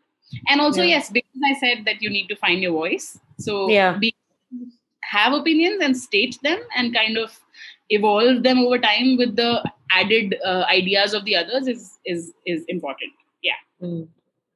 thank you. Anirudh what about you? Like what do you think what would you rec- recommend? What do you think are the things that add value?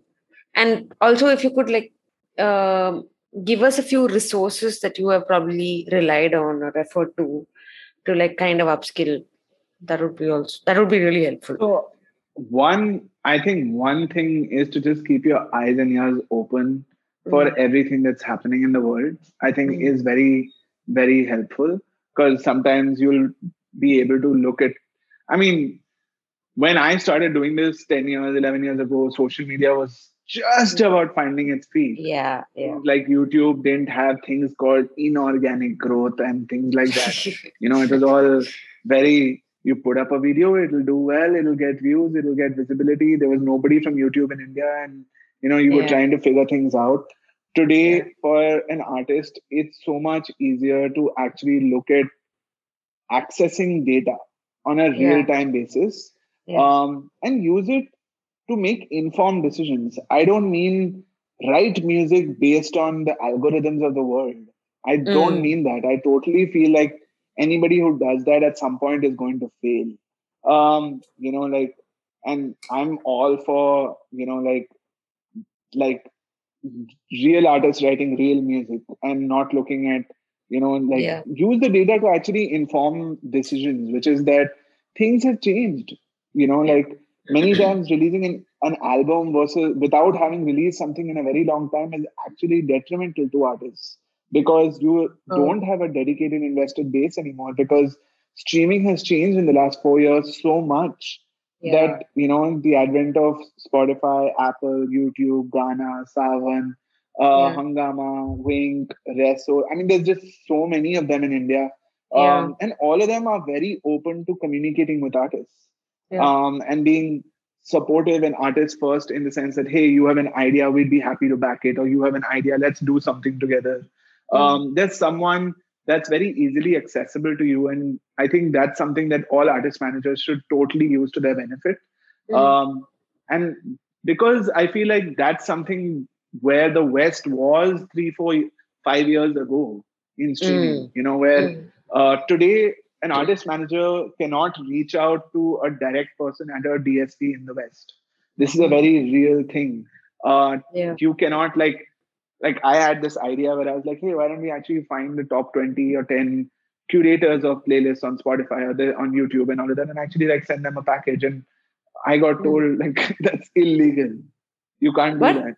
Oh. Uh, yeah. Uh, But in why? the West. In India, everyone in India, everybody gets away with a lot of things because Yeah. they don't want they don't look at it as um, because things are a lot more structured there and they don't like the Mm. idea of favoritism and the idea of that happening um, Mm. that being said on the sly i'm sure there's enough people talking to enough people so I Yeah. mean, people at the Yeah. back end are always talking to people i mean but sure. um, having said that um, the advent of data is very helpful um, using it to make informed decisions is definitely helpful um, being open to trying out new things they may not always work is very helpful because there are new social media platforms that are coming up and will may not may not even survive a year but Mm. exist today and can actually help you grow your base Mm. uh, in the short term.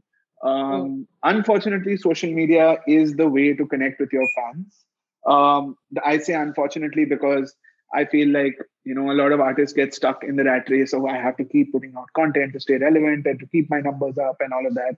Um, and sometimes that pressure takes away from the creativity of the artist yeah, um, yeah, yeah. That being said, there are so many artists who've actually embraced it in their own ways in the last year, and I've Mm. you've seen that uh, in so many different ways of how people have succeeded, from you know things like reels and things like shorts and things Mm. like like India. The in the beauty right now for artist managers to know is that India is almost like a test market for short form content in the world. Yeah. Um, like reels launched here before it launched in the West. Shorts on YouTube is launched here before it's launched in the US. Um, so all platforms are looking at India as a very crucial market, and it's a good place to be uh, with your talent in terms of from a social point of view. Um, from a from a otherwise point of view, I mean, just if you want to be in the music business, you should probably subscribe to some of the music journals that exist. There's Redef. Um, there's uh, Redef meaning not R E D I F F. yeah, even I was just like, hey, isn't that a Uh, defunct website? no there's a there's a there's one there's a guy who basically aggregates the best articles and sends you an email literally every day oh Um, wow. so it's called Okay. it's called redef Okay. um if you're into hip hop there are a bunch of them which i um, don't follow personally but they exist um Okay.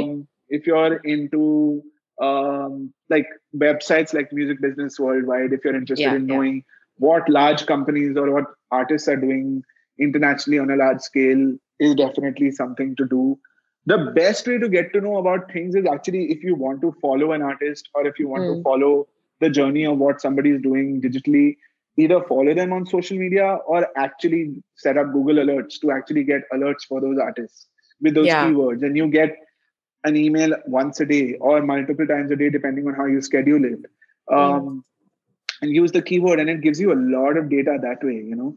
So that and i mean just be open to trying new things you know? Yeah. um it doesn't matter today. In fact that's the beauty of where social media is going. They don't Right. care the new platforms the social media platforms don't care that you have 20000 followers or 30000 followers.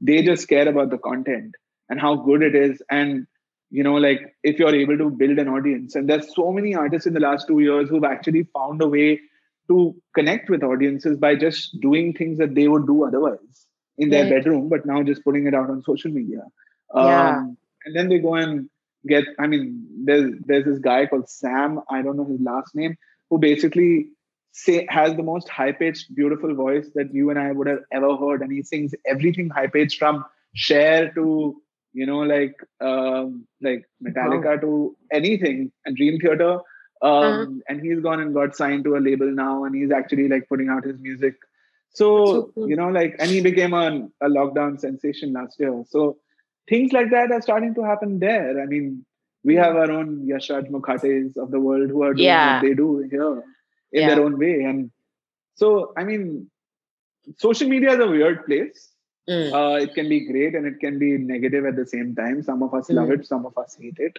Mm. uh, but use it to your benefit and be positive about it and you'll see the benefits in time you won't see it immediately but Mm. you'll learn to connect with people Kamakshi put out a cover of Oh Sanam some four or five months ago. Mm. Somehow Kusha found it and started, Kusha Kapila found it last week and started sharing it.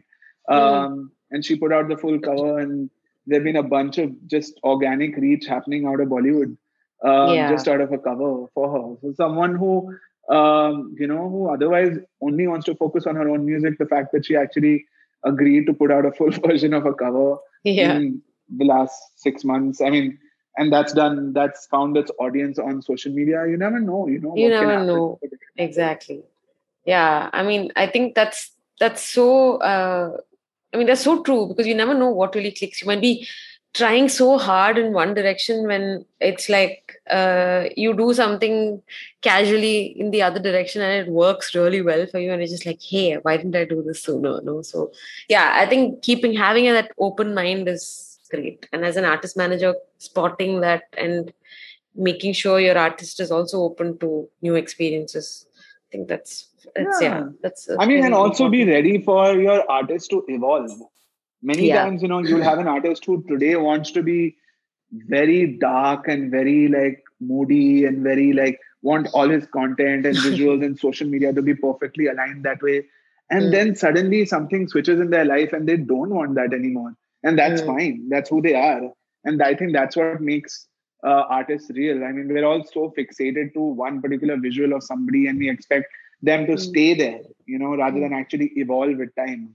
Um, it's those things that I think are things that we as artist managers sometimes forget Mm. and realize that artists are human beings and they will change. Today they're in a dark place, tomorrow they can be in a very positive, happy, supportive place, you know. Yeah, yeah, that's so true.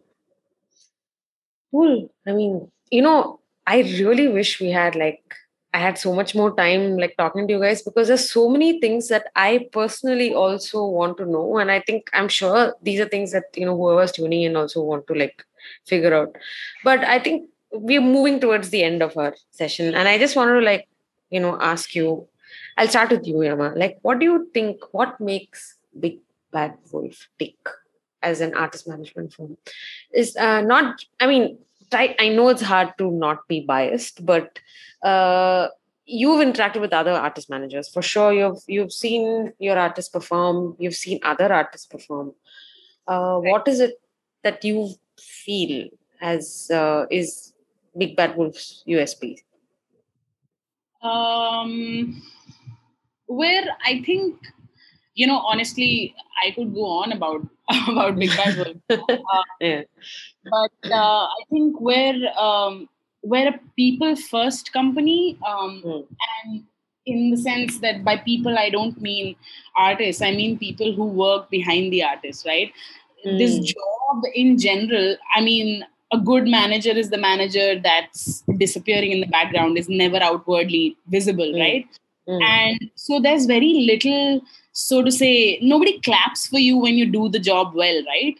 And uh, somehow big bad wolf has always been that company that'll clap louder for you than the artist you know? So i think um, i remember releasing my first single um, uh, you know and not knowing how to go about it because i had zero idea how things worked right? Mm. and um, i remember bugging everybody at work about okay what do i do next and what do i do next? And these guys being there like um, like a mentor i had like five mentors sitting sitting right there right and Mm. um, when it did end up coming out uh, they weren't clapping for the artist i mean they were happy that this artist has been able to achieve what they wanted to with their art but uh, Mm. but largely they were clapping for you right so it's a very i mean I, I i'm not even ashamed to say it but we're a very emotional company you know we're all sort of Mm.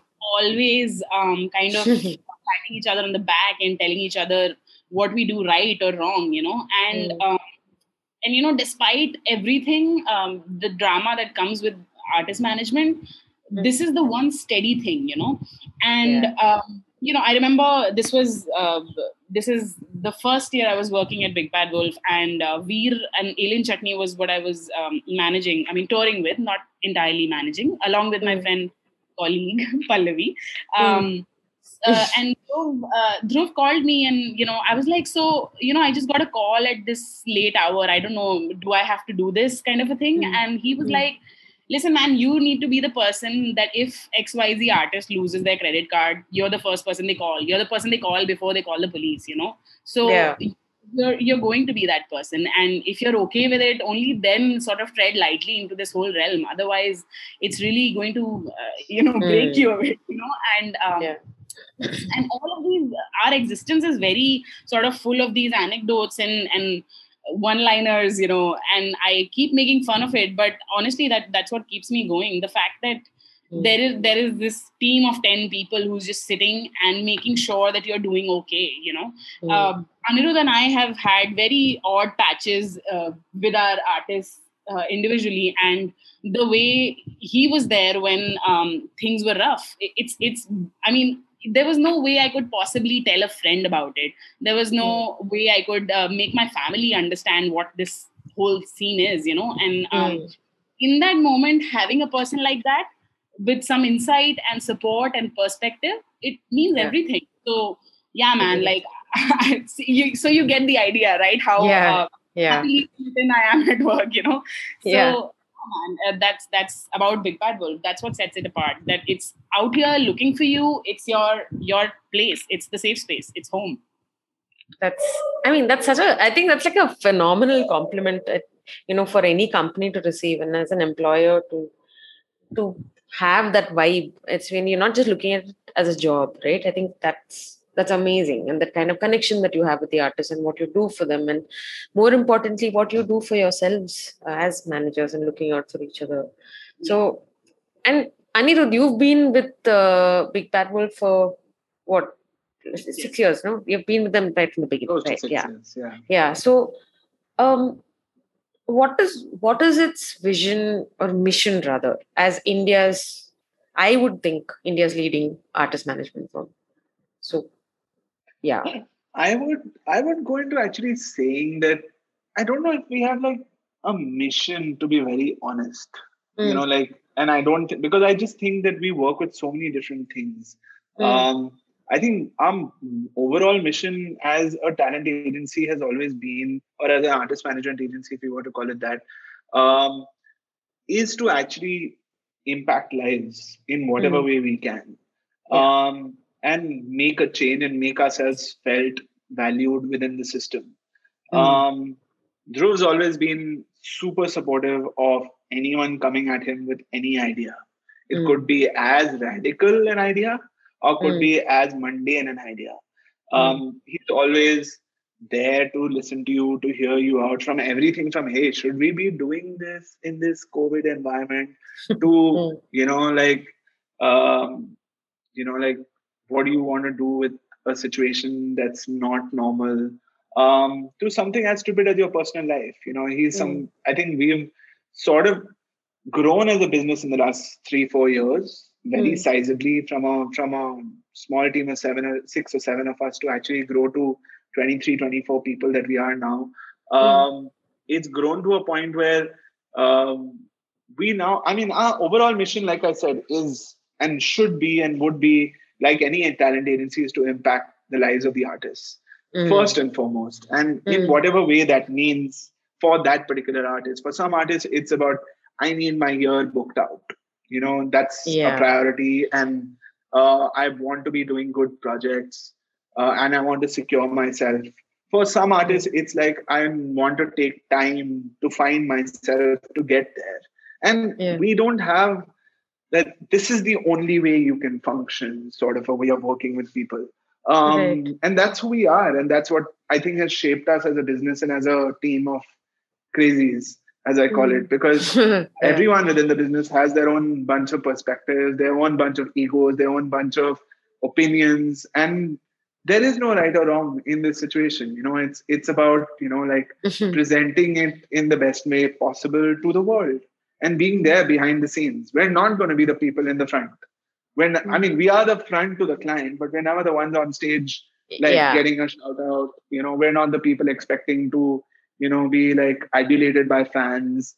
Uh, that's not who we are. We're the people who actually help make a lot of that happen and put Mm. on smiles on people's faces. For me like personally i think the biggest thing we did was in 2019 at the end of everything uh, Mm. we did a show in delhi with Prateek uh, where we had nine and a half, nine thousand, close to nine thousand people actually show up in the cold winter, right at the peak of the CAA stuff going on in India, um, mm. and yeah. just to see people smiling and having yeah. such a lovely time and yeah. just singing along to every single song, I think for us, I think those are moments that I think we cherish for for whatever we do, you know, and yeah. that's what defines who we are and what we do. Um, mm. Making sure that everybody that left left with a smile on their face, um, and in whatever way that is, you know, it could be as simple as I got a photo with Prateek to have as simple that hey, I got to watch my favorite artist live. Yeah. Um, so things like that that I think are things that actually make us equally excited about what we do and who we are. Um, like Yama said, I mean, Dhruv's always been the first one to say, you know, I stand behind my people before I stand behind my behind anybody else, and yeah. I'll back my people to know to the hilt, and that's who we are, first and foremost. Um, because um, yes, we exist because of the artists, but we also exist because we want to exist. Yeah, um, and yeah. Uh, that's something that I think in the last few years, a, a lot of us have actually realized that um, and sort of like figure we're sort of like figuring that out for ourselves. Um, mm.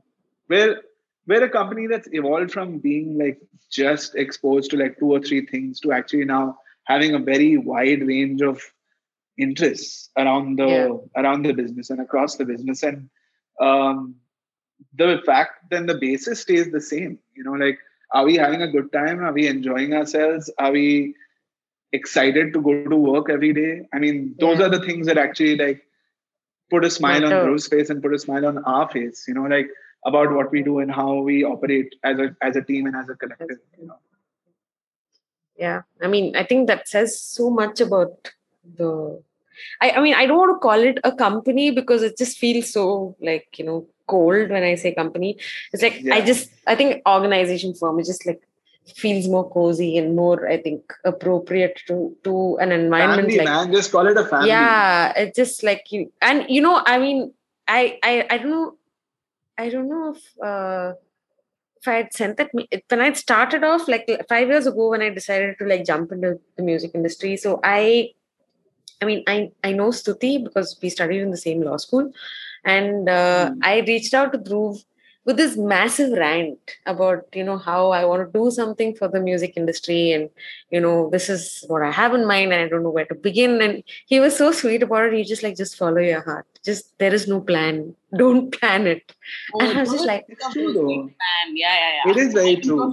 it is very true. Yeah, yeah. and I, and you know that that that actually now when I think about it in hindsight like with all the stuff that you've told me it made it makes so much sense because I just I just didn't plan after that I just went with the flow and I realized, okay, going into the legal side of things actually made sense because there wasn't really anyone doing it. And I got this opportunity to talk to so many people and actually interact with people who made a difference, not just to my life, but to like, uh, to the work that I put out as well. So that just makes it all the more special. And, you know, it's just, I don't know, I guess it's just, it's, it's a great role to be in. It's tough, I know, because it's just, it takes a huge toll on you emotionally as well because you're that involved with your artist but it's it's a i mean i really love the work you guys do. So congratulations and thank you for doing what y'all are doing.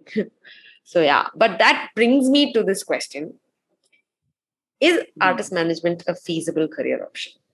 It seems like it from what i've heard but i mean you, you i want to hear it from you. Like what would you what would you what would your advice be to people you know who are aspiring to become artist managers because i do have people reaching out and saying you know i want to be an artist manager. How do i go about it? And i, I really don't have an answer. So i'm looking to both the of you for is, an answer. the truth is i mean if you ask yama when she decided to want to do this to mm. what she's doing today is it the same ideal dream that she had then uh, versus what it is today? I don't know. Like because a lot of us actually came in with a very different understanding of what the music business is. Like I yeah. came from, you know, like coordinating with two people to get some random club gigs where we got paid 3,000 rupees a gig. Uh, actually, that's what we used to get paid. That's what bands used to get paid to play in clubs. Yeah. Bands today are spoiled for choice and actually get paid 20,000 rupees the minute they start playing or wanking yeah. their guitars. Um, no offense to the band, and I'm so happy that they make money, so we make some money. But yeah. um, but I think it comes down to you know like um, it's definitely a lovely career and it's definitely a lovely place to be to actually impact lives, mm. both when I mean like you're impacting your artist life as well as impacting people who are consuming what your artist is giving them. You know, you're involved in a creative plus business role um, hmm. which is there are not too many places in the world where you actually get to do this. Um, in my opinion. Um, is it easy? No. Is it is it tough? Depends how you look at it. Is it financially viable? Maybe not in the beginning. Is it going to be financially viable in the long run? We all hope so. Mm. i mean those are the true the true analogies of what i feel the music business is but it's an exciting place to be. It's mm. definitely a, a place to get to experience so many different things on the road to actually discovering a lot of things that are behind the scenes um, you get to see and you get a window into the lives of things that you otherwise wouldn't get to see ever you know like yeah. um, and that's what's special and that's what's fun and that's what's exciting rather yeah. than you know like the way a lot of people looked at it which was you know like it's all going to be amazing no a lot of it will be shit i mean but that's the fun it's putting it all together that makes it fun i know i'm sure like a lot of the incidences that you've like you know mentioned uh, in the last like one hour plus at when at the time that you went through you must have been shitting your pants but like now you can look back at it and laugh at it and i'm sure you've learned something out of it i so. still i yeah. still shit my pants about things and I don't understand. Sometimes I laugh at it. I'm like, why am I still so stressed about this? That I, sh- I mean, I have 11 years of having done this. Like, I shouldn't be stressed about this, but sometimes it does impact you, you know, in a different way. Um, you know, and you have a different perspective on something uh, from somebody else, and it means a lot to you, which mm. is different from how it me- how it's meaning and impacting somebody else. Um, yeah. yeah, I mean, those things are the things that you know are where we're at as a business. You know, that's beautiful. Yama, Yama can definitely. Do, do you have any words of advice? So I actually want to go back to what you said, Sandhya, uh, about uh, people asking you whether or not um, it's a it's a good feasible, so to say, career option. I yeah. think it boils down to literally uh, one thing for me. If um, the people who ask you these questions are they are they asking a thing because they're fans of a certain artist or do they actually have some skill you know? Because mm. if you apply for any other job you would want to know hey can i sit at this desk at i don't know a bank? Uh, the first question would be hey do you have the qualifications to do that right? So exactly just asking, hey, maybe I should be this XYZ's manager because I love their music, then mm. then do what the fan would do. Buy their merch, show up to every single gig, buy them t- buy their tickets, hustle for them, make a big noise about them in, on social media, write about them. You know, whatever field you're in, you can still contribute to the band's career in small. I mean, it's indie music we're talking about, right? Every mm. single share, post, like, listen. Counts screen counts, right? If you yeah. bought a t-shirt, that counts because the money goes back to the artist, right? So yeah. in those things, I think if you're looking at it as a fan, then the first thing you should do is do all the other things you know be a good fan first and if mm. you're actually qualified to do these things then yeah then think about uh, exactly uh, if you are a people person if you like networking if you're emotionally stable to actually understand uh, different opinions and be criticized and all of that because it's a it takes a toll on you. It's not a joke you know like you yeah. know it, it, it's uh, so if you're sure of all these things then sure like i mean trying out uh, this thing as a career option is phenomenal. Like it's amazing. Every single day is new and uh, great yeah. in its own way so yeah. then it's fine but uh, yeah i think there's this basic filtering that needs to be done uh, and yeah. hard questions to be asked before you pick this as a career you know and i mean this is more in terms of like from a very practical perspective like if like you so now if someone ticks on all these points right and they want to like initiate a career how do they make that first step like is it approach the band directly or is if they have a band in mind or is there uh i mean from as far as i know there's been like big bad wolf has like been around for the longest time and done the best kind of work. And it's not as easy as just applying right? You need to have like space to take in a new artist manager have artists to like uh, you know kind of allocate to the person as well. So i guess it's easier to start off with a band that you follow and that you've done all this groundwork for and maybe you've become friends with the band and they've reached like a stage where they they're looking for a manager and then you want to take that first step of getting into artist management. Does that make sense? That is that is one route of things. Uh, the hmm. other thing is uh, more research. Why don't you look at um, how many agencies have popped up? Uh, talent manage- man- management agencies have popped up in the past few years itself right? So mm research who um, is is sort of being managed by whom and um, if you think that there's, there's, something you can add then apply to that agency because that itself gives you a very broad idea of the culture in itself of the of the industry right? So yeah. uh, approaching an artist i mean that's obviously one option. The other way to look at it is um, you know already existing agencies i think. Yeah. Yeah. Okay. Thank you. That i mean I can't thank you both enough for the amount you have shared today because honestly, I mean, the purpose of this podcast was precisely this that, like, we don't have any information on the music industry in India. And even if we do, it's kind of like half baked. We probably get it through like a few articles, you know, written in newspapers. There's no like one consolidated place that people can go. And artist management is one topic that almost everyone voted for. So I, I'd done like a, like a little poll on, you know, what what topic do I cover? And artist management came like it it won like by a fairly significant margin. So I because I then I realized there's barely anyone talking about how artist management runs in India, and I really honestly couldn't think of anyone better. So thank you, thank you so much for you know spending time with me on a Sunday evening and sharing all your experiences and whatever you've learned in these years of your careers. So and I you know I, I hope to see and meet both of you in person sometime soon and like you know we should like catch up and just share more gossipy stories and fun anecdotes of what you guys you know experienced. I think um so yeah. And if i think if anyone wants to reach out to you for is it can i hand can i you know put them in touch with you? Is it is that okay? Can i share your email address in the description? Yeah yeah. Perfect all right. So yeah thank you. And and uh, i you know have a great uh, sunday and have a great rest of the week. I'll speak to you guys soon. Take care. And thank you everyone for tuning in. Uh, i hope you all enjoyed today's session. If you do need more information on big bad wolf you'll find more details in the description below.